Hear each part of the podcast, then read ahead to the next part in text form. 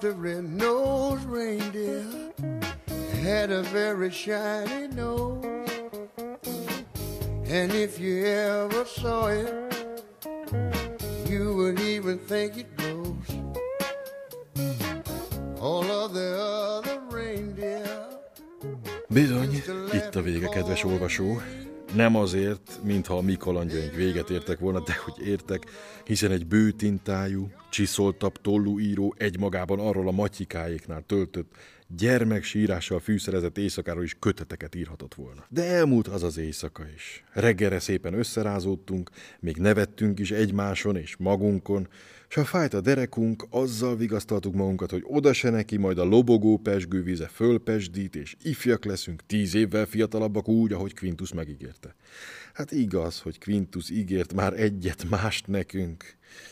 Szóval sokat, nagyon sokat írhatnék még erről, de fogytán a papírosom. A tinta is egyre vékonyabban csordogál a tollamból, eldugult vagy mi az ördög. Aztán mintha kedvem is alább hagyna. Én már kiszórakoztam magam. Átéltem még egyszer a nyaralás emlékeit, mosolyogtam, és itt-ott gonoszkodtam egy csöppet. Mentségemül szolgáljon, hogy magamat sem kíméltem. Most tehát elég volt, befejezem. A befejezést persze azzal kell kezdenem, hogy elmondom, a lobogóban való fürdésből semmi sem lett. Mikor reggel sajgóderékkal és nagy reménységekkel megérkeztünk a fürdő deszkaépülete elé, az ajtón ezt a felírást találtuk, javítás miatt zárva. Szóval ahová mi be akartunk menni, ott vagy javítás, vagy leltár. Öcsi meg is kérdezte. Apu, az iskolában miért nem télen csinálják a javítás miatt zárvát? Oda bentről vad kopácsolás hallatszott. Megpróbáltunk szót érteni a kopácsolókkal, ezek sokkal rendesebb emberek voltak, mint a páfrányosi áruházban leltározók, mert szóba álltak velünk. A kerítésen át elmagyarázták, hogy a fürdő zárva van. Mikor mi meg azt magyaráztuk nekik, hogy a fiatalságunkról van szó, egyikük felkapaszkodott a kerítés tetejére, és szemlét tartott fölöttünk. Úgy látszik, arra az eredményre jutott, hogy valóban sürgős szükségünk lehet a megfiatalodásra, tehát megesett rajtunk a szíve, és szélesre tárta a deszkajtót. Tessék, beléptünk. De dehogy, berontottunk. Fürdő sehol, víz sehol, csak egy nagy gödör, mint egy kihúzott odvas fog helye. Hát mi történt itt? Eldugult talán az örök ifjúság forrása? Nem, nem dugult el, nem kell megijedni, csak elzárták. Újra kell lácsolni az egész deszkázatot. Tessék a jövő hónapban jönni. Na tessék. Ez volt az egyetlen esélyünk az örök ifjúságra, és ezt is elzárták előlünk. Ezek után mit tehettünk? Elbúcsúztunk Tivi bácsiéktól, Elemér bácsiéktól és Matyikáéktól is persze. Házigazdánk, amikor látta, hogy mind a kilencen elhagyjuk a lakását, a lobogó ifító vize nélkül is elkezdett virágzani. Elkaptuk a személyvonatot, felgyurakodtunk, és most már igazán gyerünk haza. Ezt a kiszállást igazán megsporolhattuk volna magunknak, ám bár, ahogy most visszagondolok, kár lett volna nem látni a Matyika arcát abban a pillanatban, amikor belépett a lakásába. Nem, nem, az élet ilyen nagy perceit nem szabad elmulasztani. Vagy az talán utolsó volt, amikor hely hiányában a fürdőkádban vetett magának ágyat Matyika? A sors üldözött házigazda és hajnali fél ötkor az addig elzárt víz hirtelen megindult. Ez persze még nem lett volna baj, de este öcsi végigpróbálta az összes csapat. El valamennyit, csak a zuhanyról feledkezett meg, közben ugyanis éppen elzárták a vizet. Azt a vizet, ami most ismét megindult, és hajnali frissességgel meg erővel zúdult a békésen alvó Matyika nyaka közé. Szegény Matyika ekkor már annyira el volt csigázva, hogy kimászott az zuhany alól, és csak ennyit szólt, megtörténik az ilyesmi. Aztán neki látod, hogy kifacsarja a vizet a paplanjából. De nem folytatom, különben sohasem jutok a végére. Pedig odakün olyan csábítóan süt a nap, és inkább sétálnék egyet ahelyett, hogy itt körmöljek reggeltől estig. Annyinak is az a véleménye, hogy éppen eleget gyaláztam már a családomat és a barátaimat ahhoz, hogy abba hagyjam. Még hozzátette ezt is, ha ezek után Vilmos atya vagy Pindur elfordítja a fejét az utcán, egy csöppet se csodálkozz. Arra pedig egészen biztosan számíthatsz, hogy Quintus legalább egy-két viperát be fog csempészni a lakásunkba, és meg is érdemled. Mit vétett neked Quintus? Szóval be kell fejeznem, nagyon sürgősen. Már nem is mesélek el más, csak az utolsó kalandot.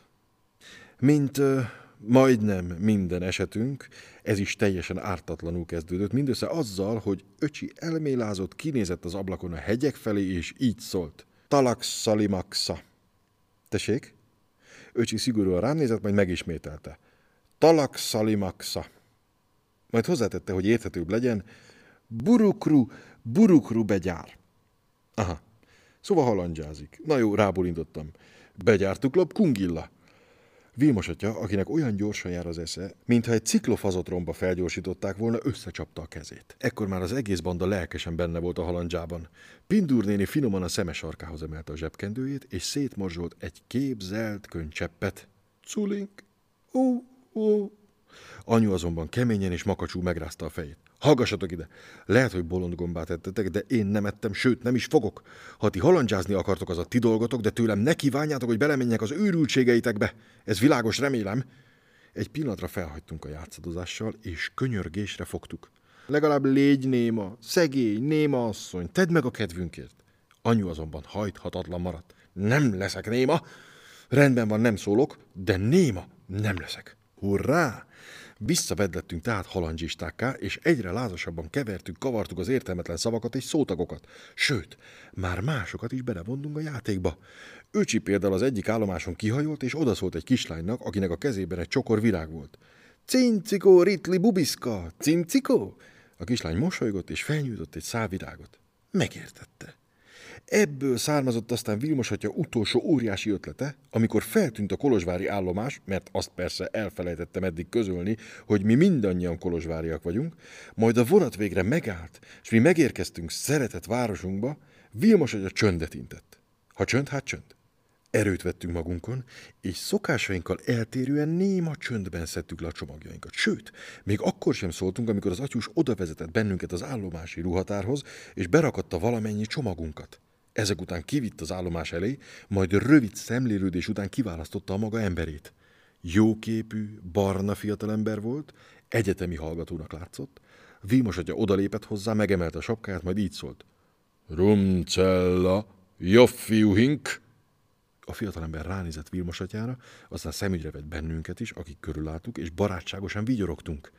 Kivéve anyut, aki legyintett, és megindult gyalog hazafelé. Vilmos atya megismételte. Rumcella, jó fiúhink! Öcsi nehogy lemaradjon, előre furakodott, és a mellére ütött. Cincsikó ritli! A fiatalember meglepetten felhúzta a szemöldökét, aztán megszólalt angolul. Mi azonban szomorúan ráztuk a fejünket. Ritli nyenye, bomicskó! A fiatalember határozatlanul és kérdő hangsúlyal megismételte. Bomicskó? Látszott rajta, hogy azon gondolkodik, mi az ördög lehet az a bomicskó, és honnan a cifra csudából szalajtották ide ezt a társaságot. Ezek után kisé akadozva ugyan, de megszólalt németül. Mi azonban megmaradtunk a fejrázás, a vigyorgás és a bomicskó mellett. Ugyanígy járt a mi fiatalemberünk az orosszal is. A fiú egyszerre csak felélénkült. Erika, gyere ide! Kiáltotta egy ropogós, fehérbe öltözött lányzónak. Te, te ugye olasz szakos vagy? Az ifjú hölgy odalibegett, és valódi külföldieknek fenntartott mosolya fordult felénk. A fiú így folytatta. Beszélj ezekkel a szerencsétlenekkel, külföldiek, és folyton azt mondják, hogy bomicskó. Miféle náció lehetnek? A lány dallamos olaszossággal köszöntött, aztán áttért a spanyolra és latinra. Végül ógöröggel próbálkozott. Mi udvariasan készítettünk róla néhány fényképet, változatlanul barátságosan vigyorogtunk, ráztuk a fejünket, és maradtunk bomicskók. Most már valósággal kétségbe esve néztek ránk. Kik lehetnek ezek a tökéletlenek? A lány gondolkodott egy darabig. Három tippem van. Vagy velsziek, á, akkor beszélnének angolul, ezek még csak nem is nyöggentenek. Akkor litvánok vagy katalánok. Ismét reménykedve fordultak felénk. Latvia, Latvia? Pindur néni minnyájunk nevében rázta a fejét. Nyenye, bomicsko! A fiatalember a fejéhez kapott. Megőrülök ettől a bomicskótól. A lány azonban mosolygott, csodaszép fogai voltak, érdemes volt mosolyognia. Ne izgulj, Sanyi, katalánok, egészen biztos. Katalán? Katalán? Ennek roppantul megörvendeztünk. Tallan, tallan! Ugye megmondtam. A szép lány még nálunk is jobban örvendezett. Nézd meg azt az öreg bácsit, ez én voltam. Olyan igazi katalán tekintete van. Büszkén fölszegtem a fejemet, eddig nem tudtam, hogy katalánosan hatok. Most jelbeszéd következett, persze ekkor már embergyűrű vett körül, és legalább tizen vettek részt a hadonászásban. Office? Office? kérdezték. Mi azonban nem voltunk kíváncsiak a turista hivatalra. Nye-nye! És valahogy megmutogattuk, hogy a város szeretnénk látni, mielőtt tovább utaznánk. Ezúton kérem a bocsánatát annak a kedves lánynak és fiúnak, akik azonnal ráálltak a sétára, és hűségesen megmutogatták nekünk a mi kedves városunkat. Láttuk a Mátyás szobrot, a régi utcákat és az újakat is, megmásztuk a fellegvárt, Két órán át idegenek voltunk, és két órán át úgy néztük a házakat, az utcákat, az embereket, mintha mindent most látnánk először. Újjá lett és frissé a megszokott, és új szépségeket fedeztünk fel minden utcában, minden ember arcon. A legjobban azonban azt tetszett nekünk, hogy ez a két diákgyerek mennyire szereti Kolozsvárt. Még a hatjukat is olyan büszkeséggel mutogatták a sétatér taván, mintha ők nevelték volna minden négyet. Igazán megszerettük őket, és több alkalommal is kijelentettük, ekkor már egy csöppet meghatódva, hogy itt minden bomicskó, nagyon, nagyon bomicskó.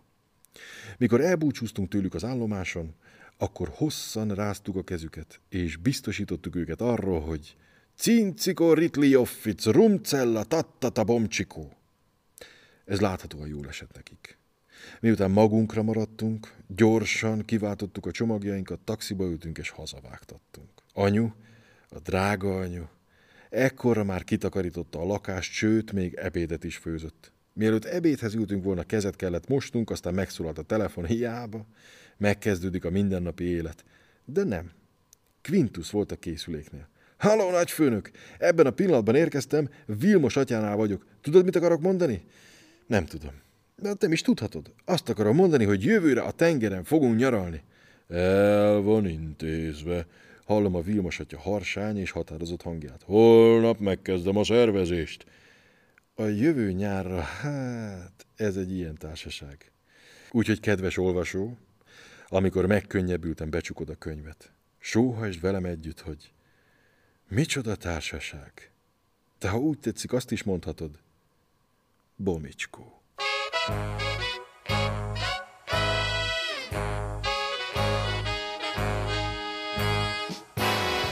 Rudolph the red-nosed reindeer had a very shiny nose. And if you ever saw it, you would even think it glows.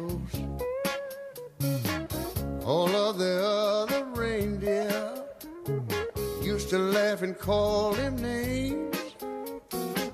They never let poor Rudolph join in any reindeer games.